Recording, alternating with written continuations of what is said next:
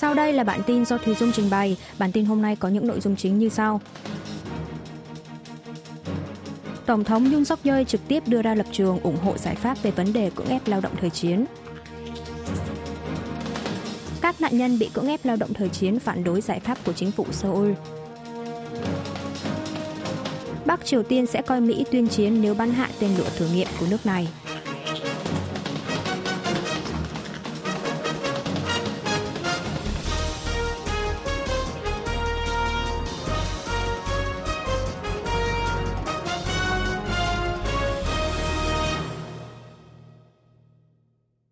Tổng thống Yoon suk yeol trực tiếp đưa ra lập trường ủng hộ giải pháp về vấn đề cưỡng ép lao động thời chiến.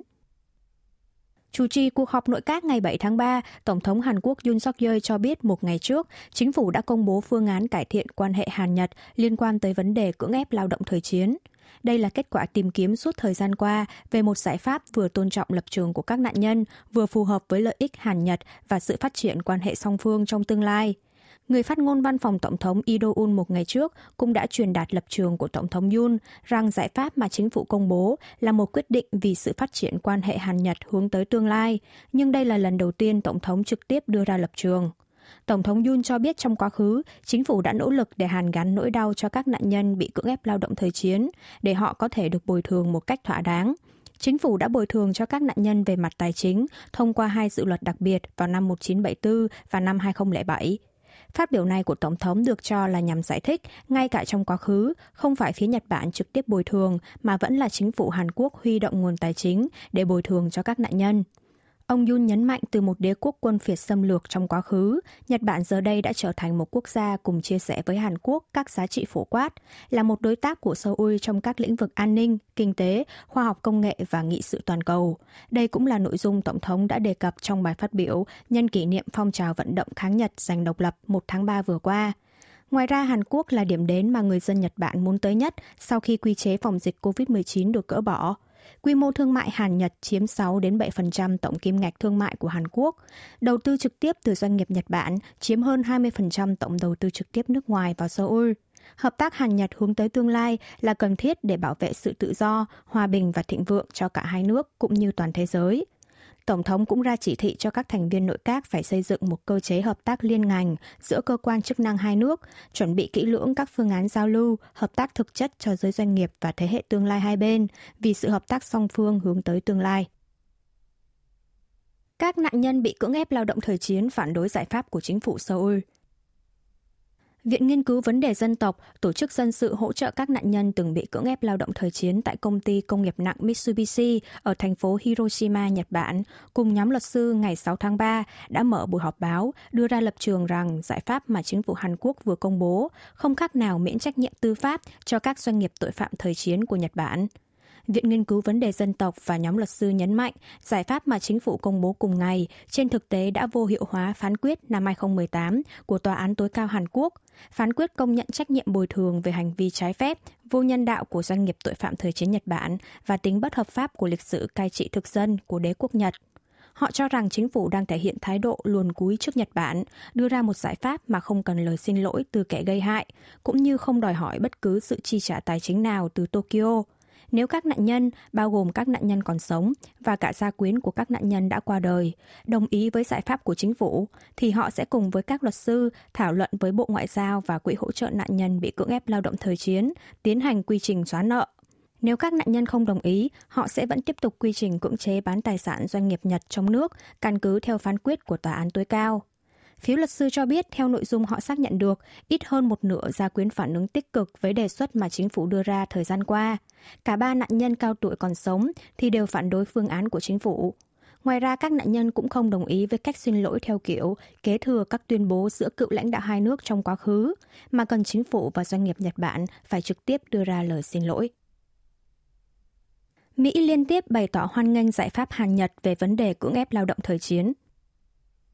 Người phát ngôn Bộ Ngoại giao Mỹ Ned Price trong buổi họp báo thường kỳ ngày 6 tháng 3 giờ địa phương một lần nữa bày tỏ hoan nghênh giải pháp lịch sử mà Seoul vừa công bố về vấn đề cưỡng ép lao động thời chiến, đánh giá chính phủ hai nước Hàn Nhật cuối cùng đã đi tới kết luận về một vấn đề lịch sử nhạy cảm.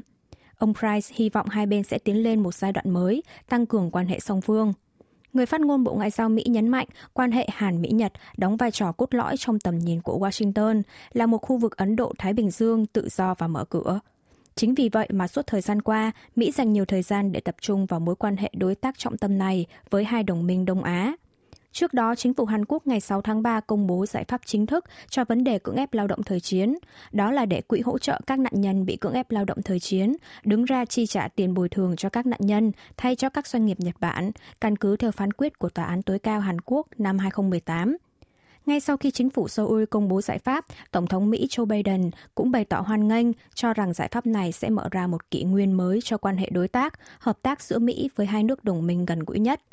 Ngoại trưởng Mỹ Antony Blinken cũng ra tuyên bố ủng hộ việc hai nước đi tới kết luận cuối cùng cho vấn đề lịch sử nhạy cảm này. Bắc Triều Tiên sẽ coi Mỹ tuyên chiến nếu bắn hạ tên lửa thử nghiệm của nước này.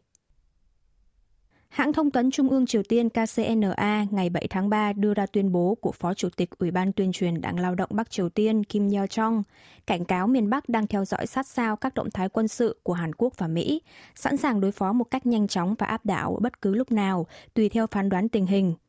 Em gái Chủ tịch miền Bắc nhấn mạnh nếu Washington đối phó quân sự như bắn hạ tên lửa trong trường hợp Bình Nhưỡng phóng thử nghiệm vũ khí vào vùng biển và không phận quốc tế, hoàn toàn không thuộc chủ quyền của Mỹ, không hề đe dọa tới các nước láng giềng, thì Bắc Triều Tiên sẽ coi đây là một lời tuyên chiến rõ ràng nhắm vào nước này.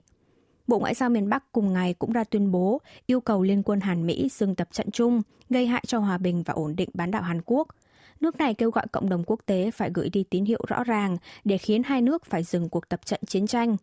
Mặt khác, Bình Nhưỡng cũng đưa ra lập trường phản đối việc máy bay ném bom tầm xa B-52H của Mỹ tập trận với không quân Hàn Quốc trên không phận biển Tây một ngày trước. Bộ Ngoại giao miền Bắc cho biết máy bay ném bom chiến lược B-25 của Mỹ lại được điều động tới bán đảo Hàn Quốc chỉ sau 3 tháng. Bắc Triều Tiên quy kết cuộc tập trận này rõ ràng cho thấy rằng Mỹ trên thực tế đang chuẩn bị để sử dụng vũ khí hạt nhân nhắm vào miền Bắc. Hành động vô trách nhiệm này của Seoul và Washington đang biến nguy cơ chiến tranh hạt nhân trên bán đảo Hàn Quốc trở thành hiện thực. Về tuyên bố trên của Bình Nhưỡng, một quan chức Bộ Thống nhất Hàn Quốc nhấn mạnh chính việc Bắc Triều Tiên phát triển hạt nhân và tên lửa một cách liều lĩnh mới đang khiến cho tình hình xấu đi. Quan chức này hối thúc Bình Nhưỡng lựa chọn con đường đúng đắn vì hòa bình thay vì khiêu khích và đe dọa. IAEA cho biết Bắc Triều Tiên vẫn còn có dấu hiệu chuẩn bị thử nghiệm hạt nhân tại cơ sở Yongbyon. Tổng Giám đốc Cơ quan Năng lượng Nguyên tử Quốc tế IAEA Rafael Grossi đã có bài phát biểu trước cuộc họp của Đại hội đồng IAEA tổ chức tại Viên, Áo hôm 6 tháng 3 giờ địa phương. Theo ông, bãi thử nghiệm hạt nhân xã Pungke, huyện Kiju, tỉnh Bắc Hamgyong, Bắc Triều Tiên, hiện vẫn đang trong trạng thái sẵn sàng cho các cuộc phóng thử nghiệm tên lửa và liên tục có nhiều dấu hiệu hoạt động tại khu vực gần đường hầm số 3. Tổng giám đốc Grossi cho biết con đường đi dọc theo đường hầm số 4 của bãi thử nghiệm đã được khôi phục, song vẫn chưa phát hiện được động thái đào đất nào ở đường hầm này. Thêm vào đó, miền Bắc còn có dấu hiệu liên tục chạy lò nguyên tử 5 MW và máy ly tâm tại cơ sở hạt nhân Yongbyon, tỉnh Bắc Pyongan. Trong khi đó, các hoạt động không đều đặn được dự đoán là xử lý rác thải và bảo trì tại phòng nghiên cứu hóa học phóng xạ thì đã ngừng từ sau cuối tháng 9 năm ngoái. IAEA còn phát hiện hoạt động có vẻ như là thử nghiệm hệ thống lò phản ứng nước nhẹ làm mát tại cơ sở hạt nhân Yongbyon vào cuối tháng 9 đến đầu tháng 10 năm ngoái, cũng như dấu hiệu đổi đường thoát nước làm mát trong tháng 10. Ông Grossi nhận định việc Bắc Triều Tiên cho hoạt động lại bãi thử nghiệm hạt nhân là một vấn đề nghiêm trọng, khẳng định nước này đã vi phạm rõ ràng nghị quyết của Hội đồng Bảo an Liên Hợp Quốc khi liên tục tiến hành thử nghiệm hạt nhân, từ đó đốc thúc các nước hợp tác để thực hiện Hiệp ước không phổ biến vũ khí hạt nhân NPT. Chính phủ Hàn Quốc rót hơn 130 tỷ đô la Mỹ vào nghiên cứu phát triển công nghệ khoa học trong 5 năm. Trong cuộc họp nội các ngày 7 tháng 3 do Tổng thống Hàn Quốc Yoon suk yeol chủ trì, Bộ Khoa học Công nghệ Thông tin và Truyền thông nước này đã công bố chiến lược đầu tư chung và dài hạn trong nghiên cứu và phát triển quốc gia đợt 1 về mục tiêu và phương hướng đầu tư trích từ ngân sách quốc gia trong 5 năm tới. Trong đó, chính phủ sẽ đầu tư 170.000 tỷ won, 130,8 tỷ đô la Mỹ trong vòng 5 năm kể từ năm 2023 cho mục tiêu đưa nước nhà lên hàng ngũ năm quốc gia đứng đầu về khoa học kỹ thuật vào năm 2030. Cùng với đó là khoản đầu tư hơn 25.000 tỷ won, 19,24 tỷ đô la Mỹ trong vòng 5 năm vào 12 lĩnh vực công nghệ chiến lược quốc gia như vũ trụ và lượng tử. Chiến lược đầu tư chung và dài hạn lần này đề ra mục tiêu là thực hiện bài toán trọng tâm trong công tác điều hành quốc gia của chính phủ Tổng thống Yoon suk yeol cùng với mục tiêu đầu tư là duy trì ngân sách nghiên cứu phát triển ở mức 5% tổng chi tiêu của chính phủ. Quy mô đầu tư nghiên cứu phát triển của chính phủ năm nay là 31.100 tỷ won, 23,93 tỷ đô la Mỹ. Để thực hiện mục tiêu này, chính phủ đã đề ra bốn chiến lược chính là tăng cường đầu tư chủ yếu vào các nhiệm vụ dựa trên sự hợp tác công tư, tăng cường năng lực cải tiến bằng cách lựa chọn và phát triển tập trung, phát triển nền tảng khoa học kỹ thuật ứng phó với tương lai, củng cố tính hiệu suất cải tiến hệ thống đầu tư. Đặc biệt, quy mô đầu tư 3.740 tỷ won, 2,88 tỷ đô la Mỹ vào 12 lĩnh vực kỹ thuật chiến lược chủ chốt vào năm ngoái sẽ được nâng lên 10% mỗi năm trong vòng 5 năm, với mục tiêu đạt 6.030 tỷ won, 4,64 tỷ đô la Mỹ vào năm 2027. Bộ Khoa học sẽ lập chỉ số đo lường hiệu suất về 19 lĩnh vực trọng tâm, đề ra kế hoạch và rà soát tình hình thi hành để thực hiện các chiến lược đầu tư này. Chi phí giáo dục tư nhân của học sinh Hàn Quốc năm 2022 tăng vọt sau giãn cách xã hội. Tổng chi phí và tỷ lệ tham gia giáo dục tư nhân tại Hàn Quốc tăng vọt trong năm 2022 sau khi chính phủ dỡ bỏ toàn bộ các biện pháp giãn cách xã hội. Theo kết quả khảo sát do Cục Thống kê Quốc gia Hàn Quốc công bố vào ngày 7 tháng 3, tổng chi phí mà các bậc phụ huynh Hàn Quốc phải trả cho giáo dục tư nhân của con cái mình là 26.000 tỷ won, 20,03 tỷ đô la Mỹ, tăng 2.500 tỷ won, 1,9 tỷ đô la Mỹ so với một năm trước đó, mức cao nhất kể từ sau khi bắt đầu thống kê vào năm 2007. Chi phí giáo dục tư nhân ở cả ba cấp học đều tăng so với năm 2021. Cụ thể ở trường tiểu học là 11.900 tỷ won, 9,2 tỷ đô la Mỹ. Trung học cơ sở là 7.100 tỷ won, 5,5 tỷ đô la Mỹ. Trung học phổ thông là 7.000 tỷ won, 5,4 tỷ đô la Mỹ. Được biết, cứ 10 học sinh thì có 8 em đi học thêm ở các cơ sở giáo dục tư thục. Tỷ lệ tham gia giáo dục tư ở học sinh tiểu học đạt mức cao nhất 85,2%. Thời gian học thêm là trên 7 giờ một tuần, tăng 30 phút so với một năm trước đó. Chi phí giáo dục tư nhân bình quân hàng tháng của mỗi học sinh là 410.000 won, 315,7 tỷ đô la Mỹ. Đặc biệt, học sinh trung học phổ thông chi trả nhiều tiền nhất với 460.000 won, 354,3 đô la Mỹ. Mặt khác, chi phí giáo dục tư bình quân ở học sinh tiểu học có mức tăng lớn nhất là 13,4%. Thu nhập của phụ huynh càng cao thì chi tiêu cho giáo dục tư của con cái càng lớn – Xét theo từng khu vực, chi tiêu bình quân hàng tháng của học sinh tại thủ đô Seoul là trên 700.000 won, 539 đô la Mỹ, nhiều hơn các thành phố vừa và nhỏ 200.000 won, 154 đô la Mỹ. Bộ Môi trường Hàn Quốc cho phép có điều kiện việc xây dựng sân bay thứ hai tại đảo Jeju. Bộ Môi trường Hàn Quốc ngày 6 tháng 3 đã thông báo về việc đồng ý có điều kiện đối với báo cáo về ảnh hưởng đến môi trường trong dự án xây dựng sân bay thứ hai tại đảo Jeju của Bộ Địa chính và Giao thông. Theo điều luật về việc đánh giá ảnh hưởng đến môi trường, chính phủ phải tiến hành đánh giá ảnh hưởng đến môi trường có chiến lược nhằm xét duyệt liệu các quy hoạch hành chính có thích hợp với điều kiện môi trường hay không. Trước đó, Bộ Môi trường đã trả lại hồ sơ đánh giá vào ngày 20 tháng 1 năm 2021, sau khi yêu cầu Bộ Địa chính chỉnh sửa hai lần vào tháng 12 năm 2019 và tháng 6 năm 2021. Một số lý do gồm có thiếu sót trong việc xét duyệt phương án bảo vệ các giống chim và nơi trú ngụ của chúng để đảm bảo an toàn cho máy bay, không đạt yêu cầu khi cân nhắc về điều kiện xấu nhất trong tái đánh giá ảnh hưởng của tiếng ồn động cơ máy bay và sai sót trong dự đoán giả định không đưa ra kết quả dự đoán ảnh hưởng đến nơi sinh sống của ánh ương, động vật hoang dã có nguy cơ tuyệt chủng cấp độ 2.